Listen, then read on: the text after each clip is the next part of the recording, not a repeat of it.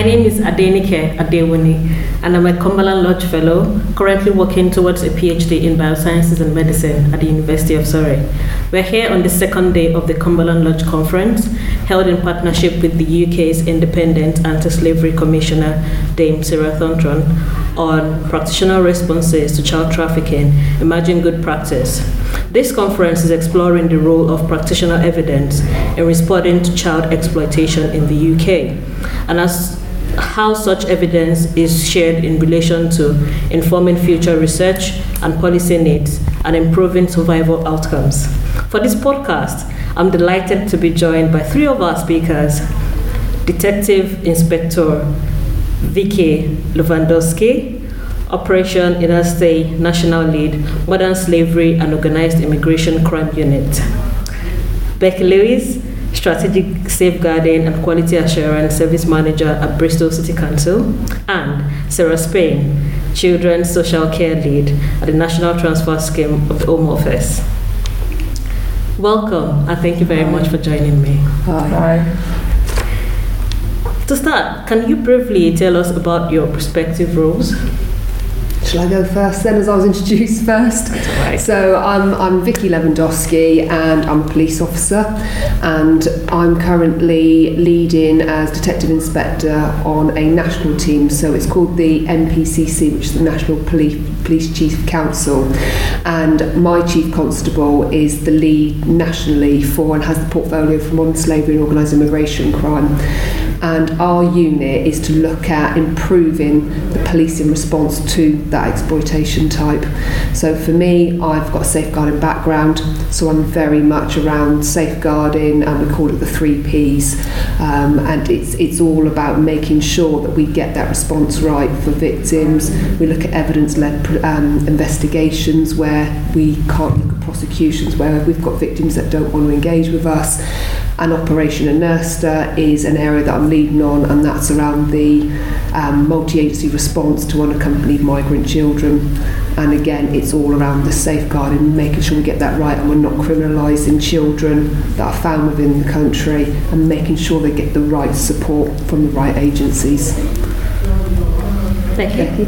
Yeah, so I'm Becky Lewis. Um, in my role, I am um, essentially responsible for the quality assurance mechanisms for statutory social work within Bristol City Council, um, which covers a whole range of um, sort of specialist teams. But one of the teams that I run is uh, our Safer Options team, which is our integrated partnership hub responding to exploitation and violence, um, violence reduction. Um, so I'm the strategic lead as part of that work for um, the contextual safeguarding project that that team runs in partnership with the universities of Bedfordshire and Durham. So we're looking at the moment um, at how we would pilot and embed a contextual safeguarding approach um, to safeguarding children from exploitation and harm outside the home. Great. Sarah. Hi, so I'm Sarah Spain. I'm um, also a social worker background. I've recently joined the Home Office as Children's Social Care Lead for the National Transfer Scheme. Um, I joined at a busy time, so I think I joined on the 1st of June and um, yeah, it got very busy very quickly, so it's been a massive learning curve for me. Um, but yeah, I'm, it's it's looking at the safe transfer of children from arrival at the port to um, their um, receiving local authorities. It's identifying receiving local authorities up and the country, and talk a little bit more about it in a minute, I'm sure. Um, I also lead on Operation Innerste with Vicky um, and have done for, well, the last year, 18 months. Um, prior to that, I was kind of a little bit involved at the beginning in 2016. So, yeah. Great. Coming from a background where I don't really know much about this topic, I've really found all your sessions really insightful from responding to the different harm of children that are trafficked and all of that, and that has been really insightful. So I'd like to ask you, Vicky, how has the Operation Stay helped you to support unaccompanied migrant children, and what are the key strengths of this multi-agency approach? Okay. So prior to Innerste, what we were seeing was a number of children that were going missing. Um, they were being identified within the community or being found in the, in the rear of lorries, being put into placement with no risk assessment being put around their exploitation, why they're in the country, what journey they've been on.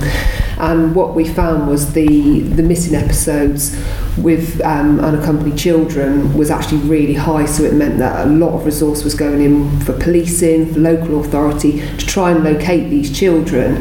And the problem we had was without Innerste, we didn't have anything to base our search on these children. We didn't have their fingerprints, we didn't have a photograph of the children, we didn't even know if we had the name or the date of birth right.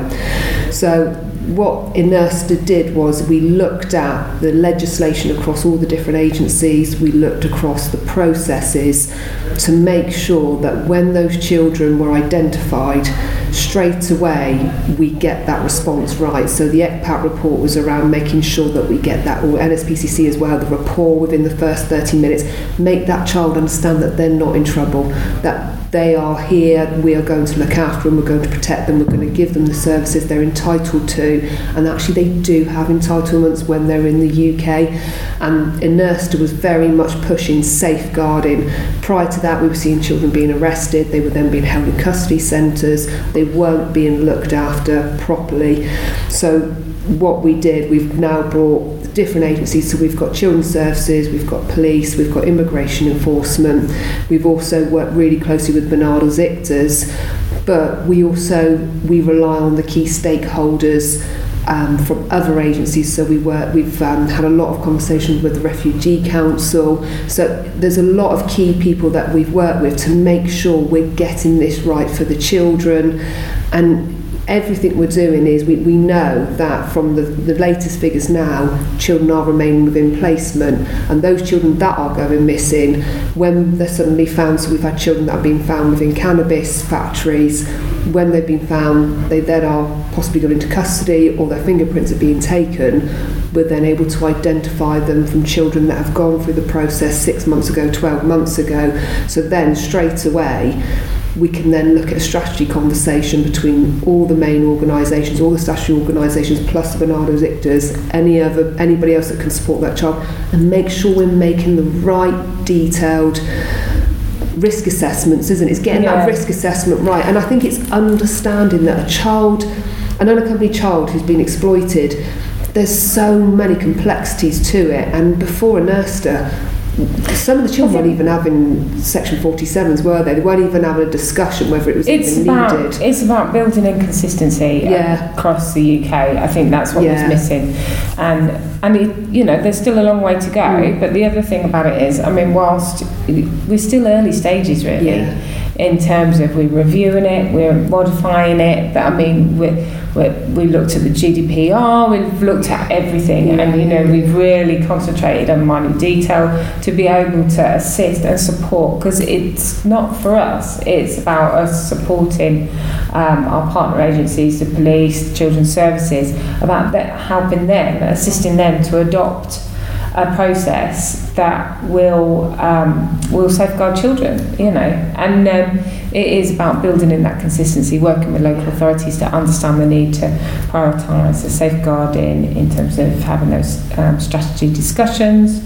Um, to talk about who's doing what to th- make sure things don't get missed because mm. I think that's where we were before. But yeah, yeah, and it's and it's it's uplifting the knowledge as well for mm. professionals because so many professionals were saying, well, they've come into the country, they've, they've come here on their own, you know, and not understanding that these children have been trafficked in, that there's that risk of, of exploitation, and there was just none of that understanding, was there? So what we're doing is uplifting that knowledge and the knowledge around the NRM. We've, with our regional events we've done, we, you know, we've got 30 forces now that are on board with this and their partnership local authority agents, um, organisations, they not all of them knew what, even what the NRM was. No. So we've had calls saying, "Well, can we have some training on the NRM? Where do we get this from?" So it's just that uplift of knowledge for all the professionals. Yeah. Yeah. And talking about safeguarding and prioritizing safeguarding in local city councils, Becky, could you tell us what contextual safeguarding is and what are the challenges you've had to overcome when piloting your location based approach to responding to criminal exploitation in Bristol City Council? Yeah, so um, contextual safeguarding is a framework um, for understanding and thinking about harm to children outside the family home that was first coined and has been led on um, by Dr. Carlene Firmin. Um, and essentially, it's um, a way of thinking about how the safeguarding system could and should operate to respond to the harm that mainly adolescents experience, which isn't um, based in the family. So that might be criminal exploitation, sexual exploitation, it might be forms of hate crime, antisocial behaviour, um, kind of a whole range of kind of different harms that children experience um, out in the community often, but also online. And what um, Dr. Carlene Firmin's research kind of picked up and explored was that um, a couple of key factors. Firstly, that the child protection system and the child safeguarding system have been largely designed around familial abuse, um, so harm within families essentially. Um, and when social workers and others and the professionals around children were trying to respond to child sexual exploitation or child, child criminal exploitation, when may- most of the harm was happening um, to children by um, individuals who weren't related or connected to them. Our tools, our ways of assessing risk, our intervention offers were all focused on the family. So while the, so we weren't targeting harm at where the harm was happening, um, and actually a lot of the research shows that children's families' ability to protect them from harm that happens outside the family is quite minimal and that's quite limited. So there's been real barriers um, and opportunities for us thinking about how we implement new ways of working and um, you know in some ways um, that it's been it's exciting because it's an opportunity for local authorities and the partners around them to think differently about how we might intervene. Um, so one of the areas we've piloted is thinking about um, how we respond to areas and places in the city where children may be being harmed repeatedly and those children are unrelated. And it is sometimes that the perpetrators are unrelated as well. Um, but it seems to coalesce in certain environments um, and we've coordinated social work led assessments and then intervention plans um, with multi partners, um, community safety, licensing, police, um, community groups, young people themselves, whole range of kind of partners to understand those issues in that area and think about what's needed to shift them. So we've thought about that on a kind of street wide footprint, but also, you know, alleyways and youth clubs and youth centres and um, we've had whole kind of spaces can look really different. So, you know, we've also had flats, for example, private dwellings where we've had um, repeated issue, you know, concerns about um, blocks of flats where young people ha- were experiencing sexual exploitation, for example. And the approach we've taken has uh, enabled us to kind of intervene, not just to safeguard the individual children, but think about how can we make changes to that space. And some of that is about uh, policy and development. So some of it's been about, you know, making sure there's youth provision, making sure that the schools in the area are supporting children to be in school and not excluding them. Some of it has been around um, giving access to work and employment that's safe for young people. Others has been more around the criminal justice, around really targeting perpetrators of exploitation. Um, but then we've added in some of those more um, crime and community safety type strategies like redesigning of lighting, traffic flows, that kind of thing. Um, so I guess some of the new the barriers you know here from colleagues here with any type of innovation, it's like it takes time to adopt, it takes time to test out. You're bringing lots of people on board. It takes time to have a common language, and we're really because this is a, a part you know it's not a model that we can just adopt with fidelity. We're co-constructing and testing it. Um, it's how do you measure impact really of different approaches. So if we put a lot of investment and work in a certain area, you know, uh, what are our best measures? Is it by reductions of crime? Is it by what the young people use that space tell us? You know, what are our kind of measures in the area? Great. Can I ask a question? So, and I completely agree that the the safeguarding framework at the moment doesn't really support um, our young people that are being criminally exploited, sexually exploited. That is there any work going on to look at that and record? So I, I get what you're saying that you're targeting the communities and you're using a contextual approach to safeguarding. But what about on an individual level of how you're recording that risk for them and how that is that risk is changing, how it's reducing? Is there any way of doing that? Yeah, so as part of the contextual safeguarding project, we've taken two strands to it. So the kind of place-based strand that you asked me about is kind of what we call level two. So it's how do we create a whole new system that can respond to peer groups and places and look at that within the child welfare system. But the stuff that you're describing around it's what we call level one around the individual. So what we've been trying to do is things like um, support our social workers when they're doing assessments to think about where they're observing the child, what are the tools they use to understand peer networks. So why were they doing eco maps that understand a family system when the harm is outside? outside. So how do we translate those social work tools that we've got and we're well established and well evidence based into a community context? So if you're responding to criminal exploitation, how do you understand peer networks? How do you understand those conversations about drug supply? debt bondage, what are your best ways of exploring that? Are you really going to assess that harm in the house, or would you be better doing that in a community setting? Um, so, some areas have really adopted a lot of visual tools around trying to um, identify places of safety and links um, with other young people as part of their assessment process. Um, one of the tools we found most helpful in, in Bristol has been um, Carlene and um, Jenny, Jenny Lloyd, who works with Carlene's work on um, new assessment triangles and ways of reinterpreting the statute social work assessment framework, which is well known in children's mm. social care into a extra familial harm dynamic. So how do you understand friendships? How do you understand places and peer groups? Um, and some of kind of Craig Barlow's work around how those intersect and how we understand the factors that lead to harm outside the home. So it's just about moving, I think, a work the workforce, the assessment frameworks, our recording systems to a different place. Um, and that's quite difficult because yeah. it's so embedded, isn't it? Yeah. That if there's a risk, there is a plan. But if we, we kind of, we, as social workers, I think we think like that: child in need, child, um, you know, so, or child in need of protection. And I think, you know, there's uh, pilots across the country trying different things. Yeah. So you know, our colleagues in Wiltshire are trialling a fifth category in child protection conferences mm-hmm. to think about children who are harmed outside the family home. In Bristol, we try and work with families at a child in need level, less adversarial, but bring in different partners to and have a kind of different intensity of that conference.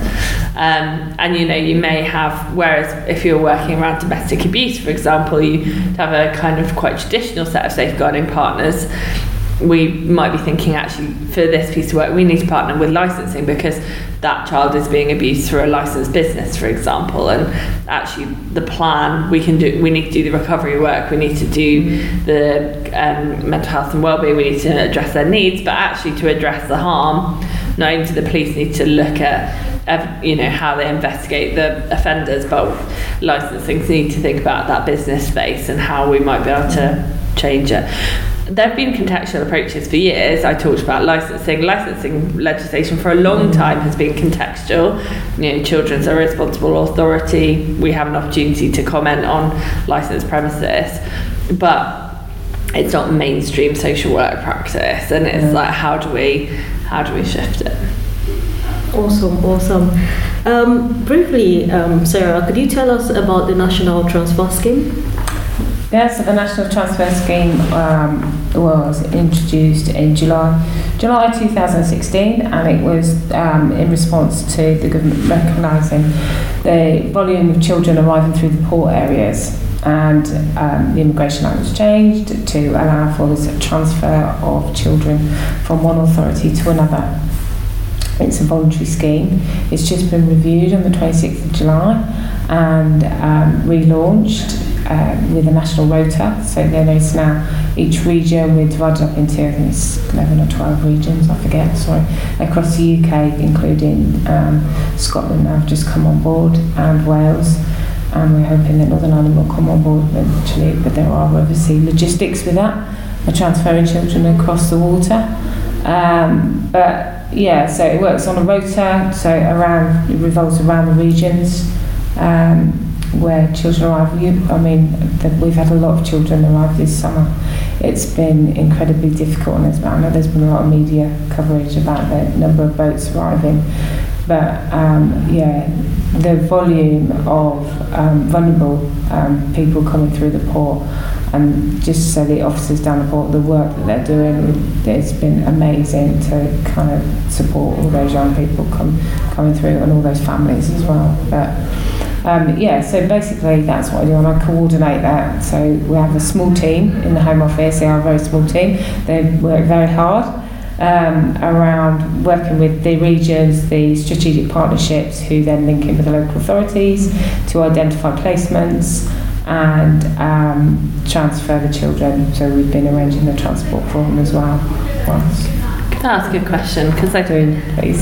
Yeah. I'm, I guess I'm interested because obviously there are a small number of local authorities who place a high number of children, and then we've got local authorities who take lower numbers of Yeah. young people, which is obviously why the transfer scheme was established in, in some Mm. um, aspects. I was wondering what your views are of a some of the barriers for some of those authorities who don't who take lower numbers of children, but also um, how those issues, I guess, around race and identity play out in some of the Mhm. authorities with smaller numbers of migrant children and how you know authorities can effectively meet their needs because that would be one of the barriers, I guess, that's often raised, isn't it?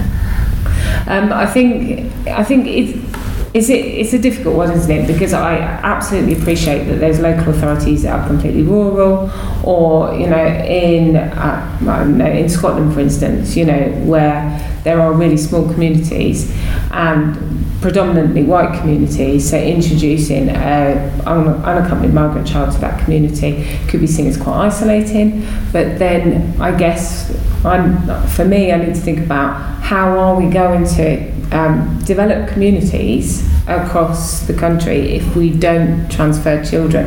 It's equally not helpful or beneficial for anybody for the children to remain in the port authorities where their services are saturated and that needs can't be met. There just isn't the resource there to be able to support the children.